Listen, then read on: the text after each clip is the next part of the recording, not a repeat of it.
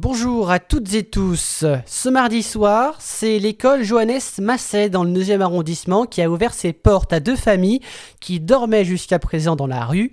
Au total, six enfants dont un bébé ont, donc pu passer la nuit au chaud. Un geste donc qui fait chaud au cœur pour les SDF. Les Lyonnais créent chaque année plus de 1000 associations, soit le double de la moyenne nationale. Mercredi, Julie Nubla-Fort, adjointe au maire de Lyon, rencontrait certains bénévoles de Tous Uniques, Tous Solidaires à l'occasion d'une conférence de presse aux petites cantines Félix Fort.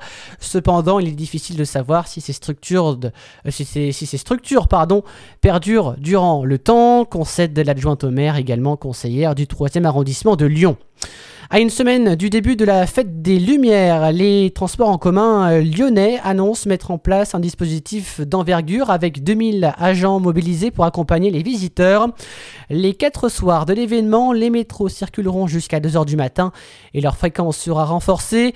Offre euh, renforcée également pour les trams et les bus qui convergent vers la presqu'île, tandis que les lignes pleines l'une circuleront jeudi, vendredi et samedi sur leur itinéraire habituel. À savoir que dès 16h, pendant l'événement, les TCL seront gratuits pour tous.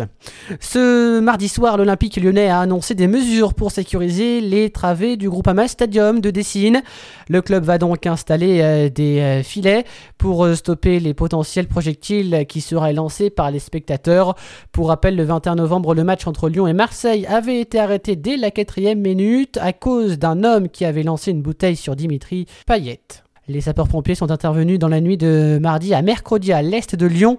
Les soldats du feu ont été alertés d'un dégagement de euh, fumée dans un logement de la rue du 1er mars 1942 à Villeurbanne, peu après 23 heures. Sur place, les pompiers n'ont pas trouvé d'incendie, mais une femme âgée d'une cinquantaine d'années qui avait inhalé des émanations toxiques.